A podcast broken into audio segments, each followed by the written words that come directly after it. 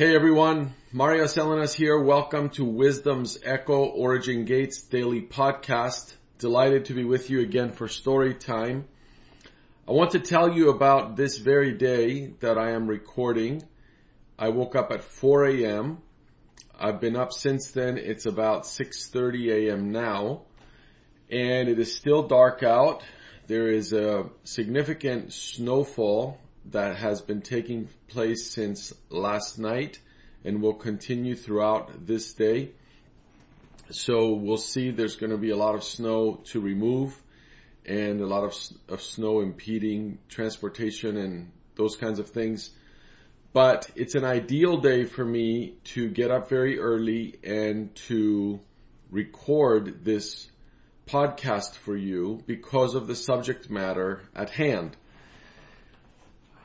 I want to talk about a period of 11 years during which I produced 12 books, along with many other downloadable audio teachings and things of that nature, all of which are available basically forever under my name and on the platform that I believe Yahweh has given me to establish and to develop and to nurture and to expand. That period was from 2007 to about 2018, 2019. And it was a period during which I determined that I would write one book every year for 10 years. I started this process in 2008.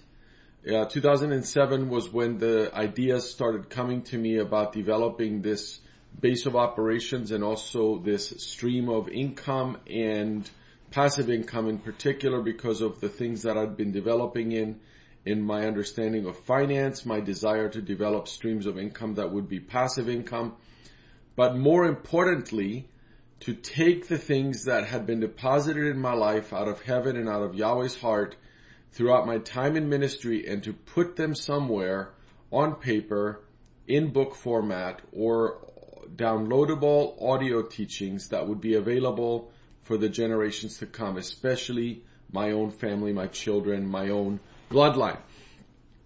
And that period of 11 years or so, it was actually more like 12, was a period during which I lived a very disciplined, very structured life, getting up very early in the mornings, with the exception of a couple of months a year when I wasn't writing, specifically taking a break from writing, I was very, very structured. It was almost like a military level discipline for me, going back to my military special forces days of having a regimen, living according to that regimen. I went back there for that entire time.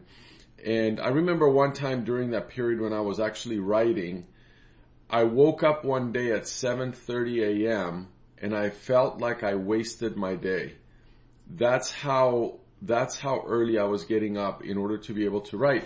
Why? Because between 4:30 a.m. and 6 a.m. Uh, were the best creative times for me, and a time when it was completely quiet in the office at the church that I was serving in at the time, and I was able to just go in, turn on the computer, have some time with Yahweh in prayer, meditation, do the things I needed to do to get ready, and then jump into the writing task. And and that was a very special time for me, a precious time with with the Lord, um, a, a time of self discovery and understanding of another dimension and layers of discipline. Uh, discipline is a multifaceted virtue and it's something that requires developing just like everything else that's worthwhile in the kingdom. So I want to tell you the story of this one particular morning and all of this of course is leading to something I want to deposit with you at, the end of all this, but it was, it was uh, a 4 a.m. morning again and around 4.20 a.m. I was uh, I was completing the 2.25 mile journey from our home at the time to the church office that I had. And it, it was basically one long stretch of road from uh, along the beachfront of Old Saybrook, Connecticut, where the church is located, where our home was located at the time. And I would do that every day basically uh, for about six to eight months during the intense writing time, and then then I would do it more during the editing times. But the writing season was the most intense because that's when the ideas start to gel and start to come into um, compartments that I would put together as chapters, and, and then I would start to formulate the book. And this was early in one of the projects, so I was still trying to figure out what I was doing. I, I'm pretty sure I was writing a couple of books at that time. One of them was the novel, The Cargo, uh, which was the sequel to The Trade, um, and then at the same time I was developing Weaponized Honor, which was going to come the year after. And I remember, I remember going down the stretch and it was rare that there would be any lights on in the homes that I would go by. The town was sleeping. Um, for months on end, I, I, would experience this. I would go through a dark town. Uh, obviously, the street lights would be burning, but very rarely would there be a light on in any of the homes that I would go by as I was on my way to the church office. And, and, and rarely would there be another car that I would face or would be behind me during that 2.25 mile stretch. But on this particular occasion and on several other occasions since then, so this happened I think 2015, maybe 2014, 2015, but it happened a few times after that as well, up all the way up until 2018, 19. Um, but this particular case was when I saw lights behind me and they were bright, which immediately I thought it, it can't be a civilian because it, it can't be just anyone on the road because they would have the courtesy to lower their high beams this has to be a police officer. That was my thought.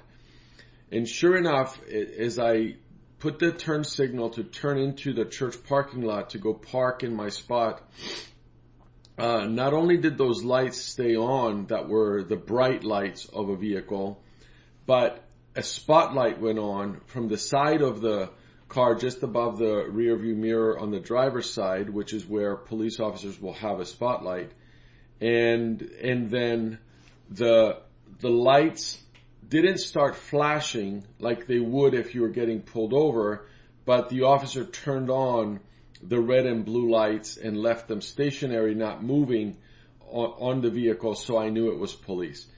So I pulled into my regular spot and behind me comes this officer and puts the spotlight right on me and does not move, does not get out of the car. I stayed in the car because I wanted to make sure that I don't do anything that's going to uh, create a problem. I kept my hands on the steering wheel as you're instructed to do uh, in situations like this, just to show that my hands uh, had nothing in them, you know, like that kind of thing. And I waited, and I think the police officer was probably scanning or running my plate and checking to see if I was a resident and those kinds of things that they can tell from their computer. And after some time, about three or four minutes, he got out of the car and approached my vehicle. I put my um, window down. I think it was it was winter, and he um, he said, uh, "What are you doing here?" And I said, "Well, I'm I'm here to work." He said, to work. This is a church. You work here? I said, yes, I do. I'm the senior leader of the church. And he said, really? So he said, my understanding of church is that it takes place uh, when the people come. Like it's here for the people and there are no people at 4.30 a.m. What are you doing here? Come on, man. That kind of a thing. So I said, officer, I, I'm writing and these are the best times for me to write. So I do a lot of uh, writing in the early morning hours. This is my office. This is my name. I gave him a card. Uh, all my information is on there. You can Google me. You'll find that all the things I'm telling you are correct. That I am the the lead, the senior leader of this church. I am an author. Um, it should all pan out. So he said, I still don't understand why you as the leader of a church are here at 4:30 a.m., but I'll check it out. So he, you know, so he kind of shook his head, went back in the vehicle, came out a few minutes later and says, "You're good to go. I, I verified everything you said, and all the best with what you're working on." And it just kind of really woke me up. I was ready to go after that. It was as though I had like a, an adrenaline uh, sh- shot, you know, like it was, it was pretty significant it, when the lights are on you and there's a police officer standing there and you're in a residential neighborhood. I'm pretty sure some of the neighbors knew that something was up. And it was a moment for me where I realized, well, you know, what am I doing? I'm up every, every morning so early in the morning for years on end now. And it was going to continue for, um, four or five more years after that actually. And I would be in a similar situation where the police would, uh, follow me into the parking lot. It happened, uh, three more times actually. But only once did someone speak to me. The other times they just watched me go into the building. So they figured if he has a key to get in, he's okay. But one other time, an officer um, put put his window down and asked me if if everything's okay, and I said yes, it is. I'm I'm responsible for this property, and it's all good. But what what I wanted to share with you from this is that th- those years were very foundational years for me in establishing a platform off of what I believe God called me and also what He deposited in me and wanted me to release into the world. And those years were, I, I, call them the dark years, not because they were dark in terms of demonic influence or not even because dark is often where we find Yahweh in the mysteries of God and that sort of thing that Ian's taught and we've talked about over the years. But I call them dark because I was waking up in darkness. I was driving to work in darkness. I was doing a lot of work in the dark. And that's why I call them the dark years for myself. And those were years when I, I didn't really have a lot of fruit in terms of sales or books being distributed. It, it was a faith journey for 11 years. The, the impact of those years in terms of my being known to the world was very limited during that time but I was faithful in the assignment that I felt I was given and especially in the commitment I had made. Yahweh did not tell me to write 10 books in 10 years. I did. I went before him and I said, this is what I feel I'm supposed to do. This is what I want to do. I feel this is what's in me and I feel I have the discipline to go for it. Would you back me up? And once I made that commitment, now heaven is involved in what I'm doing and I'm accountable to the one I ask to help me. So I would produce a book every year. It would cost me several thousand dollars to produce the book and then I would not have enough sales to probably cover all my costs and then the next book comes up. I have to start that one and I did this for a very long time with minimal financial but also um, spiritual impact from what I was pr- producing. But when weaponized honor and tables and platforms were written and, and published by Son of Thunder Publications, and I really honor that publishing house and those involved in it, and especially um, Heather Rayner and Ian Clayton and uh, everyone who had a part in that. By that point, the platform had been had been established to an extent, and a foundation had been poured. And when those books were released, the platform had widened and those books became Amazon bestsellers in their categories very quickly and sustainably, like they stayed consistently in those categories, uh, really high up in the rankings, uh, and the books did very well. But then, because those books did well, everything else I had worked on also increased. And what I want to emphasize for you is that nothing goes to waste when you are in the flow of kingdom creativity and kingdom productivity and when you are in a committed state in a disciplined lifestyle to pursue the things that God put on your heart. And nothing goes to waste. Nothing goes to waste in the kingdom. And what I found is a foundation is something that no one really comes to look at. The foundation is not something that uh, tourists are going to go to a, a very well-known tower or, or a skyscraper or any kind of building and say, I, would like to look at the foundation. I want to know all about the foundation. People will look at the edifice, they will look at the structure, maybe the cornerstone, and of course the, all the things that adorn a place on the inside, but they're not going to look at the foundation. But the foundation is what we must put the most time into developing because everything else rests upon it.